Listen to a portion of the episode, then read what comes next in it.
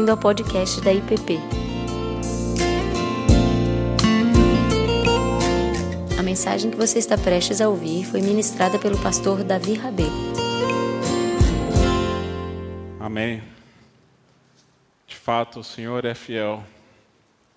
Graça e paz a todos que estão aqui presentes. Graça e paz a todos que nos acompanham de casa e àqueles também que acompanham as nossas pregações, os nossos áudios nos meios de comunicação disponibilizados pela igreja. Hoje nós damos início a uma nova série de estudos baseado na carta de 1 Pedro, na qual estou chamando uma carta, ou melhor, um mapa para uma era secular e a sabedoria de 1 Pedro. Para essa primeira meditação, nós vamos ler 1 Pedro 1, dos versos 1 a 12. Peço que você me acompanhe na leitura da palavra do Senhor.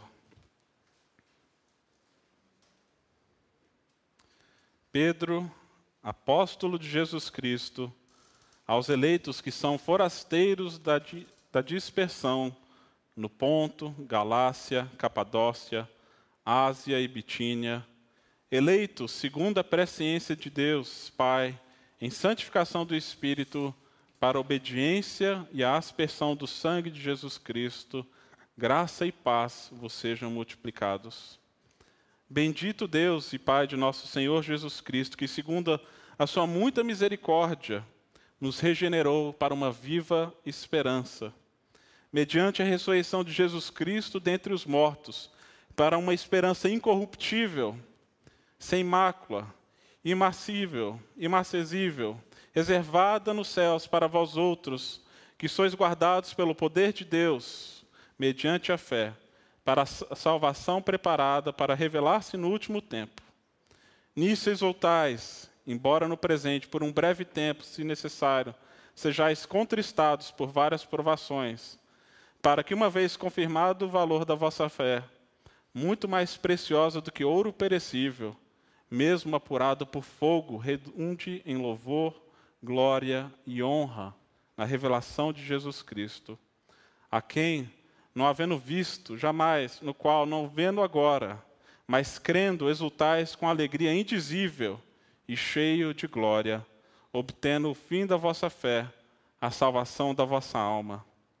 Foi a respeito dessa salvação que os profetas indagaram e inquiriram, os quais profetizaram acerca da graça a vós outros destinada, investigando atentamente qual a ocasião ou quais as circunstâncias oportunas pelo Espírito de Cristo, que neles estava, ao dar de antemão testemunho sobre os sofrimentos referentes a Cristo e sobre as glórias que o seguiram.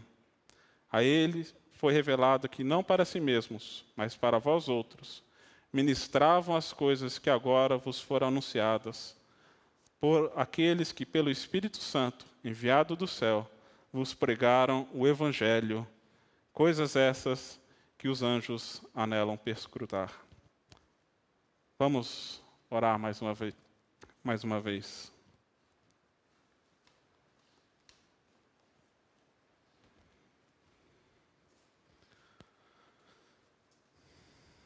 Pai amado, nós lemos a tua palavra e cremos que ela é a palavra viva e cremos que o teu Espírito se comunica por meio dela. E pedimos, ó Deus, que o Senhor venha falar com cada um de nós, onde quer que estejamos. E que o Senhor nos ajude, Deus, a viver com uma viva esperança no Senhor, mesmo vivendo em dias difíceis, ó Pai. Mas nos dê sabedoria para navegar o tempo presente com auxílio dessa carta e que o seu Filho Jesus Cristo seja glorificado por meio de nossas vidas. Amém. Alguns domingos atrás eu fiquei feliz de ouvir o nosso presbítero Alberto compartilhando algumas coisas acerca dessa carta ah, em 1 Pedro. Eu já havia comentado com o pastor Tiago que era uma carta que eu desejava ah, compartilhar com os irmãos, uma série de meditações por crer que ela é uma carta extremamente relevante para o tempo e um contexto que nós vivemos hoje. Eu recomendo que você faça a leitura dessa breve carta em casa, que pode ser lida de uma vez ou você pode ler os cinco capítulos, um em cada dia da semana, durante a semana, e depois repetir ao longo do final de semana. O professor Gordon Smith, com quem eu tive o privilégio de ter aula no Regent, que já foi reitor da escola e hoje é presidente da Ambrose University em Calgary, ele afirma que alguns livros da Bíblia, obviamente, são todos singulares e fundamentais para a espiritualidade cristã, mas, para o tempo presente, ele afirma que há uma necessidade de resgatarmos os livros escritos em tempos de exílio. E ele enquadra a carta de 1 Pedro também dentro desses livros do período exílico. Embora o povo judeu não estivesse no exílio como na Babilônia, ainda assim a linguagem de Pedro é semelhante à linguagem dos profetas que escreveram enquanto o povo de Deus vivia em meio ao exílio. E para ele, essa carta é fundamental para nós compreendermos a identidade, o papel e a missão da igreja, especialmente em uma sociedade secularizada. O filósofo canadense Charles Taylor escreveu uma obra importante, monumental, definindo a nossa era como uma era secular. E ele afirma que essa expressão secular ela é utilizada de diferentes modos. Alguns podem entender ah, secular simplesmente com aquilo que é oposto, que é sagrado. Outros afirmam que uma era secular pode ser uma era, um espaço simplesmente ah, irreligioso, neutro, onde não se crê em Deus e em nenhuma outra divindade. E alguns até prediziam de que a sociedade evoluiria a tal ponto onde nós excluiríamos qualquer noção de transcendência ou espiritualidade. No entanto, para ele, o que define a nossa era como secular não é simplesmente uma rejeição de expressões de fé ou de anseios espirituais. Para ele, o que define uma era secular não é a noção de um espaço ou de um tempo irreligioso, mas a crença de que, mas a, a crença de que Deus é uma dentre várias opções possíveis, mas não é a mais fácil de se abraçar. E ele descreve diversas características que definem esse tempo que nós vivemos ou as sociedades secularizadas. Uma delas que eu acho extremamente interessante é o que ele chama de um humanismo exclusivo, que é a tentativa de excluir Deus da nossa realidade. Que uma vez que a transcendência é perdida, e uma vez que estamos dentro de uma esfera meramente imanente, quem define a realidade somos nós, seres humanos. E como seres humanos autônomos, nós que definimos as nossas agendas morais, nós que definimos o nosso senso de justiça, aquilo que nós que definimos então aquilo que dá sentido à vida e à existência.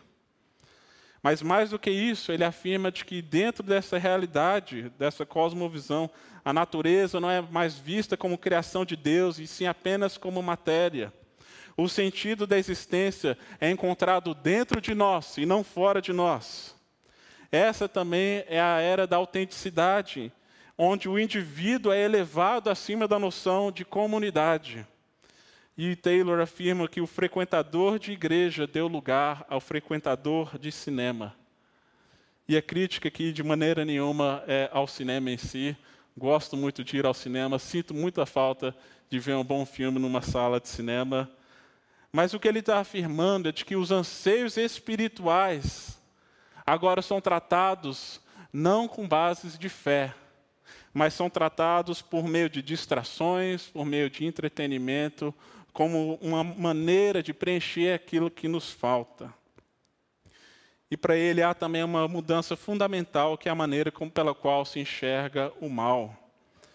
O que antes era descrito e considerado como pecado, passa a ser visto e tratado como doença, como transtorno, e a solução não é mais a conversão, é simplesmente algum tratamento ou remédio. Mas isso tudo não significa de que numa era como essa as pessoas não são espirituais, muito pelo contrário. É um tempo onde muitos são tentados ah, simultaneamente pela crença e pela dúvida. Então ele vai dizer que os que creem muitas vezes são tentados a duvidar. E os que não creem muitas vezes são tentados pela crença. Isso fica evidente nos escritos uh, de Julian Barnes, um autor inglês, que apesar de ser ateu, ele escreve: Eu não acredito em Deus, mas eu sinto falta dele. Eu não acredito em Deus, mas eu sinto falta dele. E quando uma sociedade abraça essa visão de um humanismo exclusivo, onde nós vamos definir a realidade onde nós, como seres humanos, damos sentido à existência, definir o que é certo, o que é errado, e todos os nossos conceitos morais, éticos e até mesmo sobre a natureza do ser humano são construções sociais, e isso, obviamente, vai criar um choque com a cosmovisão cristã. E a pergunta que fica é como que viveremos numa sociedade em um tempo assim?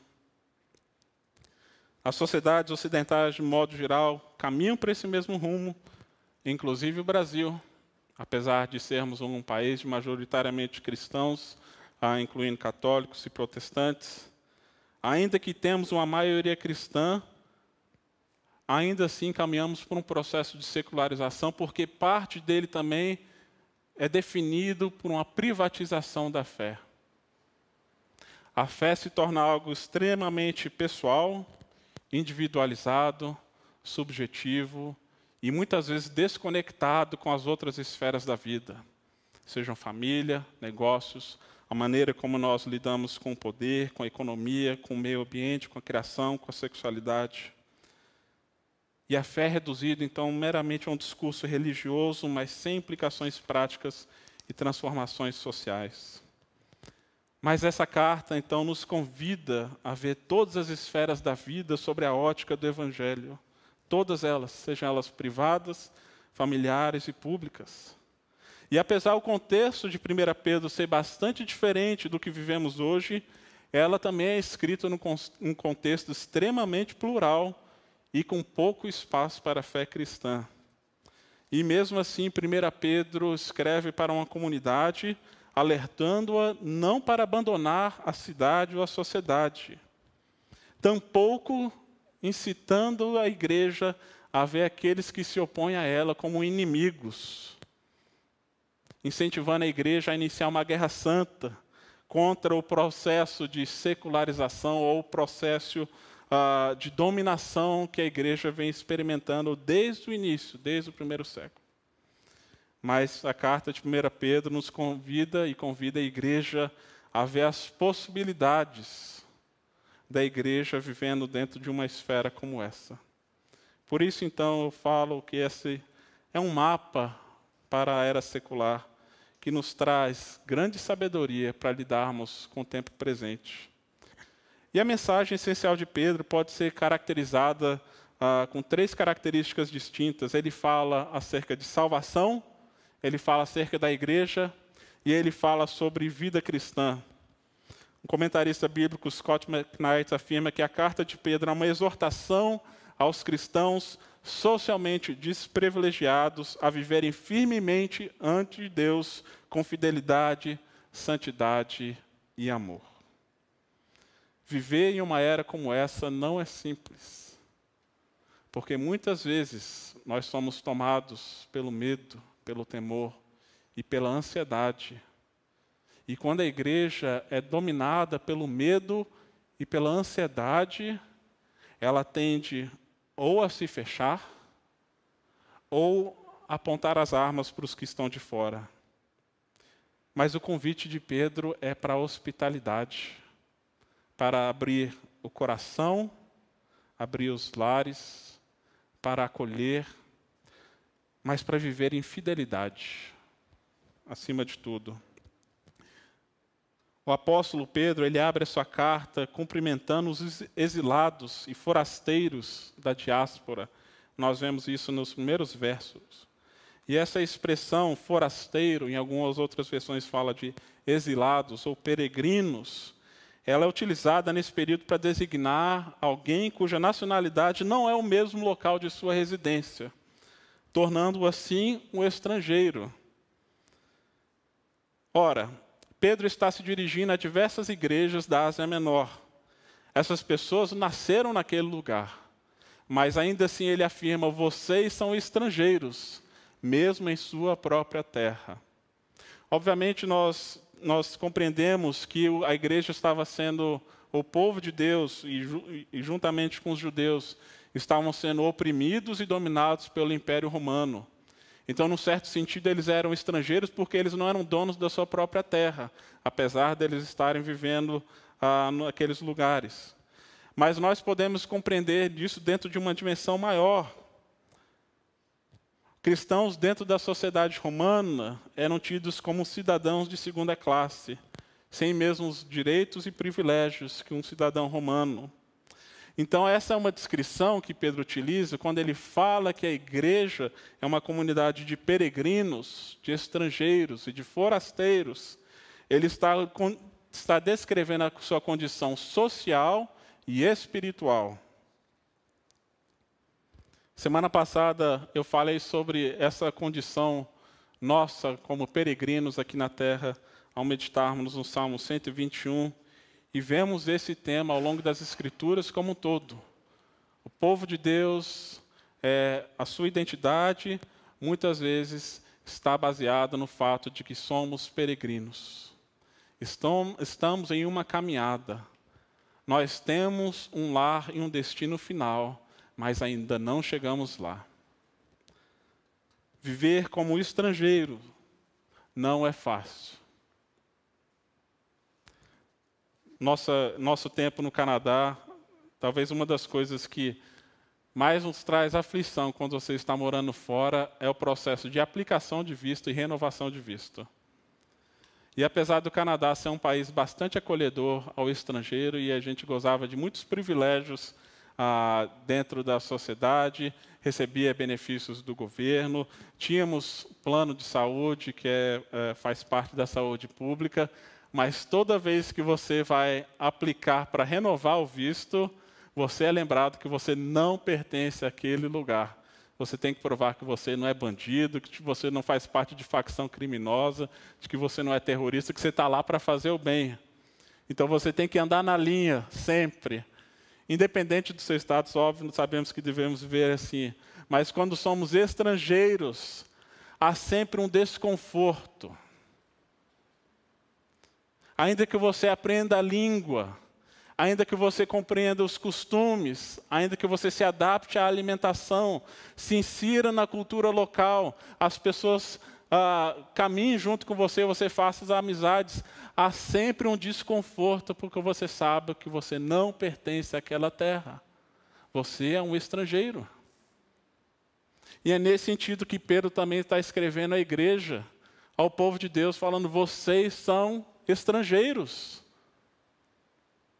Vocês estão nesse mundo, mas vocês não fazem parte dele.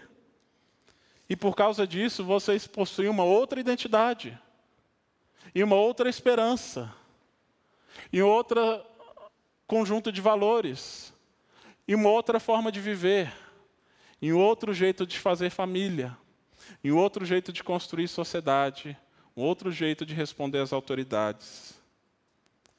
Pedro está se dirigindo a uma grande comunidade cristã gentílica espalhada por Ásia Menor. E as suas expressões são carregadas de sentido teológico. Ele usa muitas expressões que eram utilizadas para o povo de Israel. Mas ele está dizendo agora: vocês são esse povo de Israel, uma nação santa, um povo escolhido, eleito. E é para esses então que ele dirige vários conselhos práticos. Mas antes dele dar esses conselhos práticos, no capítulo 2 em diante, ele mostra que essa é a nossa identidade como cristãos. Nós somos peregrinos e estrangeiros. Agora, apesar de sermos peregrinos e estrangeiros, versos 3 a 5, ele afirma que nós fomos regenerados para uma viva esperança. Essa sessão, esse trecho, começa com um louvor ao Senhor por sua graça, misericórdia e salvação, dizendo que por meio dele nós nascemos para uma esperança viva por meio da ressurreição de Jesus Cristo. Nele experimentamos um novo nascimento para dentro da vida da família de Deus. Nós recebemos uma nova cidadania. E com isso, agora nós compartilhamos as bênçãos de sermos filhos de Deus, de fazermos parte do reino de Deus. Deus é o autor e o sujeito dessa ação que se realiza e concretiza na morte e na ressurreição de Jesus Cristo. Recebemos isso como um presente, como graça e misericórdia.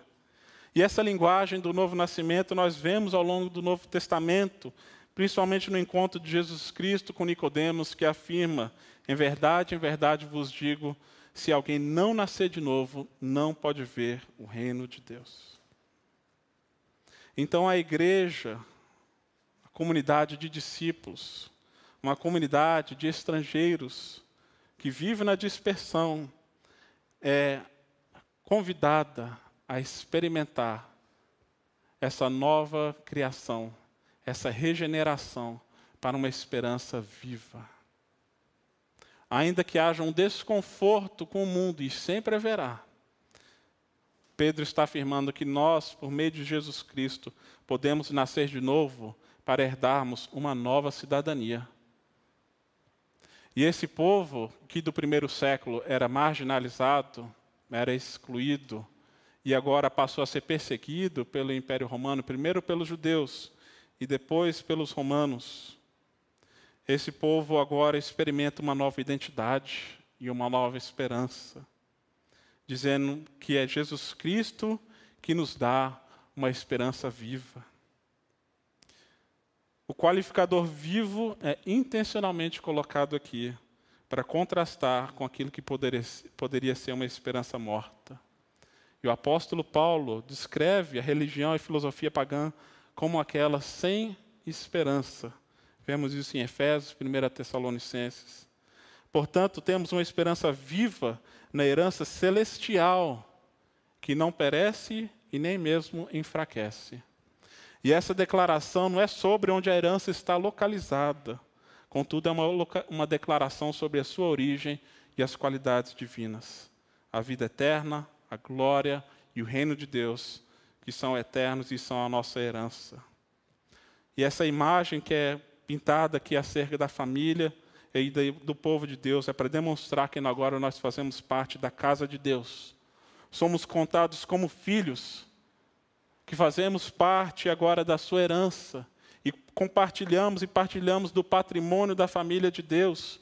Nós não somos mais estrangeiros, não somos mais estranhos a Deus ou inimigos de Deus, fazemos parte de sua família.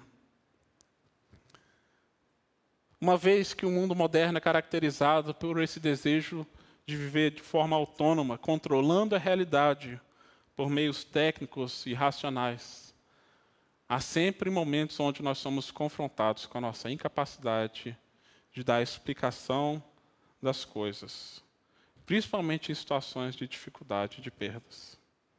E isso traz um fardo pesado sobre nós. E a ansiedade passa a ser então o modus operandi dessa do resultado da exclusão de Deus dos negócios da vida.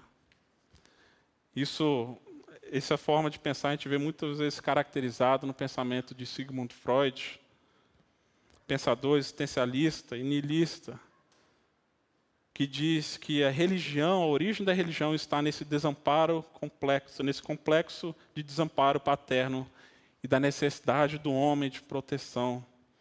E ele afirma então, por ansiarmos todos por uma figura paterna, nós precisamos então e criamos essa imagem de Deus. Contudo, se não é o próprio Deus que nos dá a esperança, uma esperança viva, nós automaticamente vamos depositar a nossa esperança em algum outro lugar, ou algum outro projeto, e algum outro projeto corruptível.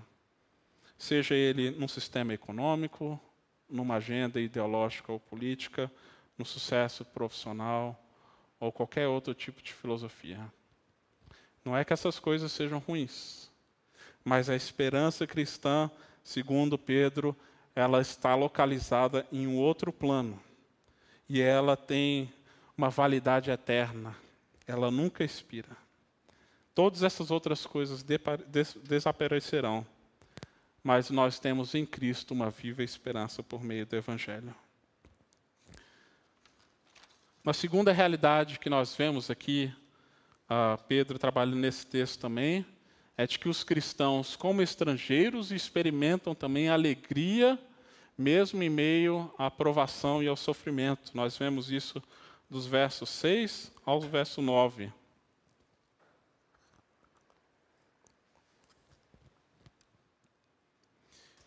Porque, embora os cristãos possuam uma herança e uma esperança eterna, isso não significa que não iremos passar por sofrimentos ou provações.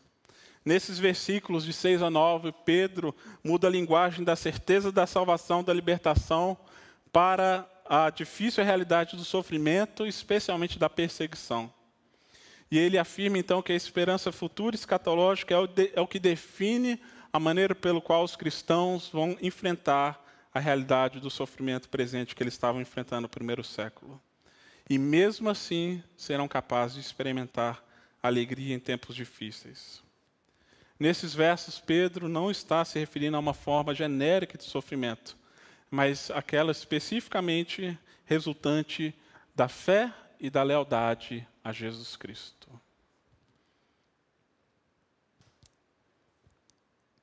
Os cristãos e os judeus no primeiro século, até determinado ponto, eram vistos como parte de um mesmo grupo religioso. E por serem vistos como parte de um mesmo grupo religioso, os cristãos, assim como os judeus, experimentavam, de certa forma, um certo grau de liberdade. Os judeus não eram obrigados a adorar o imperador. No entanto, quando os cristãos começaram a afirmar que Jesus Cristo é o Senhor, Jesus é Kyrios. Eles começaram a passar a perseguição, a sofrer perseguição primeiramente pelos judeus no primeiro século. E as autoridades romanas, ao verem que eles não faziam parte do mesmo grupo que os judeus, passaram então também a sofrer perseguição por não reafirmarem que César é Senhor. Os cristãos então eram vistos como uma ameaça ao tecido social, pois se recusavam a participar de muitas atividades sociais da vida da cidade e que eram relacionados com a cultura paganizada do, do Império Romano. Também se recusava a participar dos jogos do exército e de atividades desportivas. E sob Nero, ah, já Pedro sofre perseguição e morte alguns anos depois. Então, esses primeiros cristãos foram lançados às feras, aos animais, para as prisões, como nós vemos os relatos de, Policarpo e de tantos outros mártires do primeiro século. No entanto, Pedro quer dar à igreja uma esperança e uma visão de que eles podem suportar as provações, de que essa viva esperança lhes dará coragem de enfrentar essas realidades, não como boas em si, mas por meio delas Deus vai apurando a vida deles como ouro tanto Pedro como Tiago, em sua carta, nos ajudam a ver as perseguições como um teste de fé, que, apesar de produzirem sofrimento, em última instância resultam em glória a Deus. E esse é um mistério. Não temos como explicarmos ou dar razão ao mal ou ao sofrimento. E eu creio também que a gente deve tomar muito cuidado quando a gente começa a usar a linguagem de perseguição quando estamos falando de igreja brasileira. Alguns afirmam estar sendo perseguidos hoje por serem cristãos, sendo que muitas vezes estão sendo punidos simplesmente por fazerem o mal. Me lembro certa vez visitamos uma igreja e no boletim da igreja estava lá um pedido de oração porque a igreja estava sofrendo ataques e perseguição porque alguns irmãos foram multados ao estacionarem em locais proibidos fora da igreja.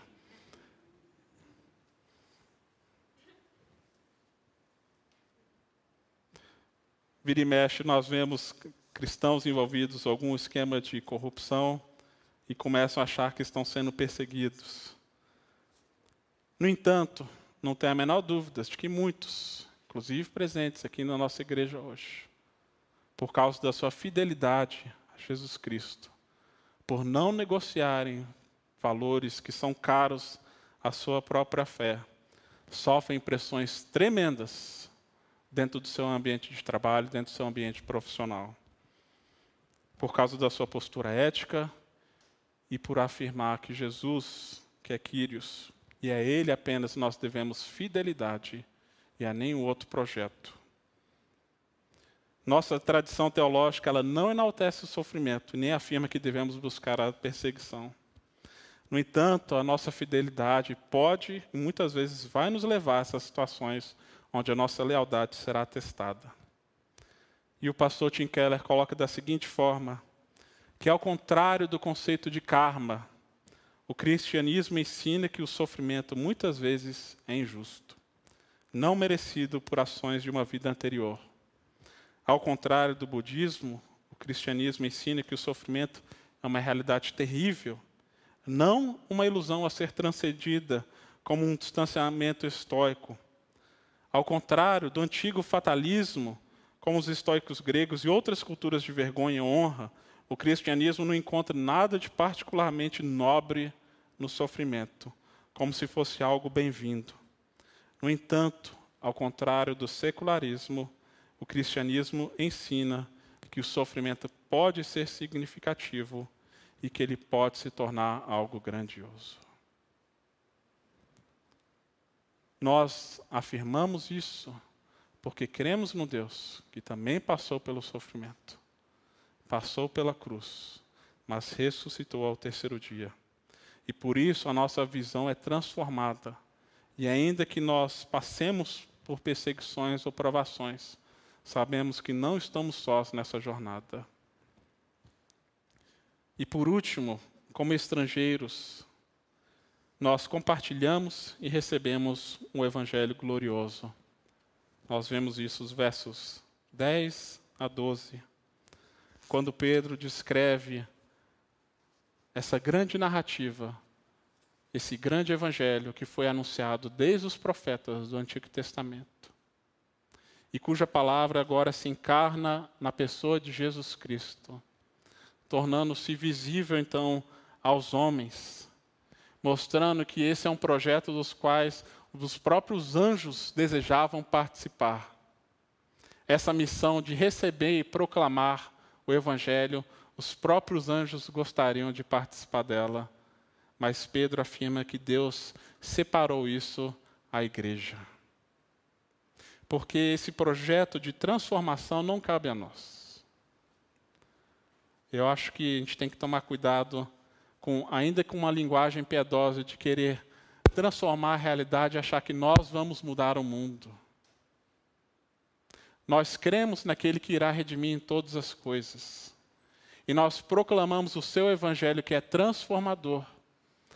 Mas o resultado dessa obra cabe a ele.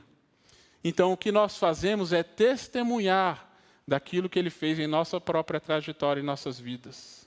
E como igreja, nós vivemos como uma sociedade alternativa que espelha o reino de Deus e aponta para o mundo um jeito alternativo de se viver. A igreja então recebe o evangelho de Jesus Cristo, os quais os profetas anteciparam no, Antigo Testamento. E agora a igreja dá vida a esse evangelho. Pela maneira que ela vai cuidar uns dos outros. Cuidar de cônjuges, como nós veremos em alguns domingos, na maneira como se relaciona com filhos, com autoridades civis, com autoridades dentro da igreja. A igreja vai dar cara para esse evangelho, assim como Jesus Cristo deu, dando continuidade à sua obra. E nós seremos transformados e agentes de transformação na medida que nós, nós Vejamos a nossa própria vida e história como parte dessa grande narrativa. O autor James K. Smith afirma que todos nós somos animais narrativos, que nós somos definidos pelas histórias das quais nós nos vemos parte. Uma sociedade secular, uma sociedade que perdeu a crença em grandes narrativas, no sentido de uma grande história que dá sentido a todas as coisas mas a narrativa bíblica de criação, queda, redenção e consumação é aquela que não apenas dá sentido para a vida, como fornece uma estrutura adequada para nós construirmos uma sociedade alternativa dentro de um mundo caído. E assim, então, a igreja é convidada a testemunhar do Evangelho, não para o bem de si mesmo, mas buscando o bem comum. Nós recebemos, então, um novo nascimento, uma nova vida, uma nova esperança para anunciarmos e testemunharmos esse Evangelho que traz nova vida. Concluindo, então, nós vemos que nessa passagem, o Pai, o Filho e o Espírito Santo estão trabalhando para nos dar uma nova identidade, uma viva esperança. Mas isso não significa que estaremos automaticamente livres de problemas ou provações, mas seremos equipados a perseverar nesse mundo. Nesses dias que estivemos aqui, ouvi de muitas pessoas: esse mundo está muito doido. Está muito difícil da gente lidar com tantas ideias diferentes e divergentes. Está muito difícil viver num Brasil como nós vivemos hoje, tão complexo, tão plural. E eu creio que 1 Pedro pode nos dar um pouco de sabedoria. Crendo que o mundo, ainda que as Escrituras afirmem que ele jaz no maligno, Deus está trabalhando para restaurar todas as coisas. E nós podemos fazer parte dessa grande história, não vivendo fora do mundo, nem mesmo sendo amoldada por seus valores, mas como uma comunidade de peregrinos que recebe esse grande presente, essa grande herança e esse evangelho transformador. E nós, como Igreja de Cristo, cidadãos celestiais que vivem para o benefício da cidade terrestre, nós iremos lidar sempre com essa tensão, mas com esperança de que o mundo não está perdido, de que é Jesus Cristo que é aquele que tem as chaves da história e Ele que dará a palavra final. Que Ele assim nos dê a sua graça e paz para vivermos o tempo presente com confiança de que Ele não apenas está vivo, como continua atuando em nós e através de nós. Que Deus assim nos abençoe. Você acabou de ouvir o podcast da IPP. Para saber mais, acesse nossa página em www.ippdf.com.br.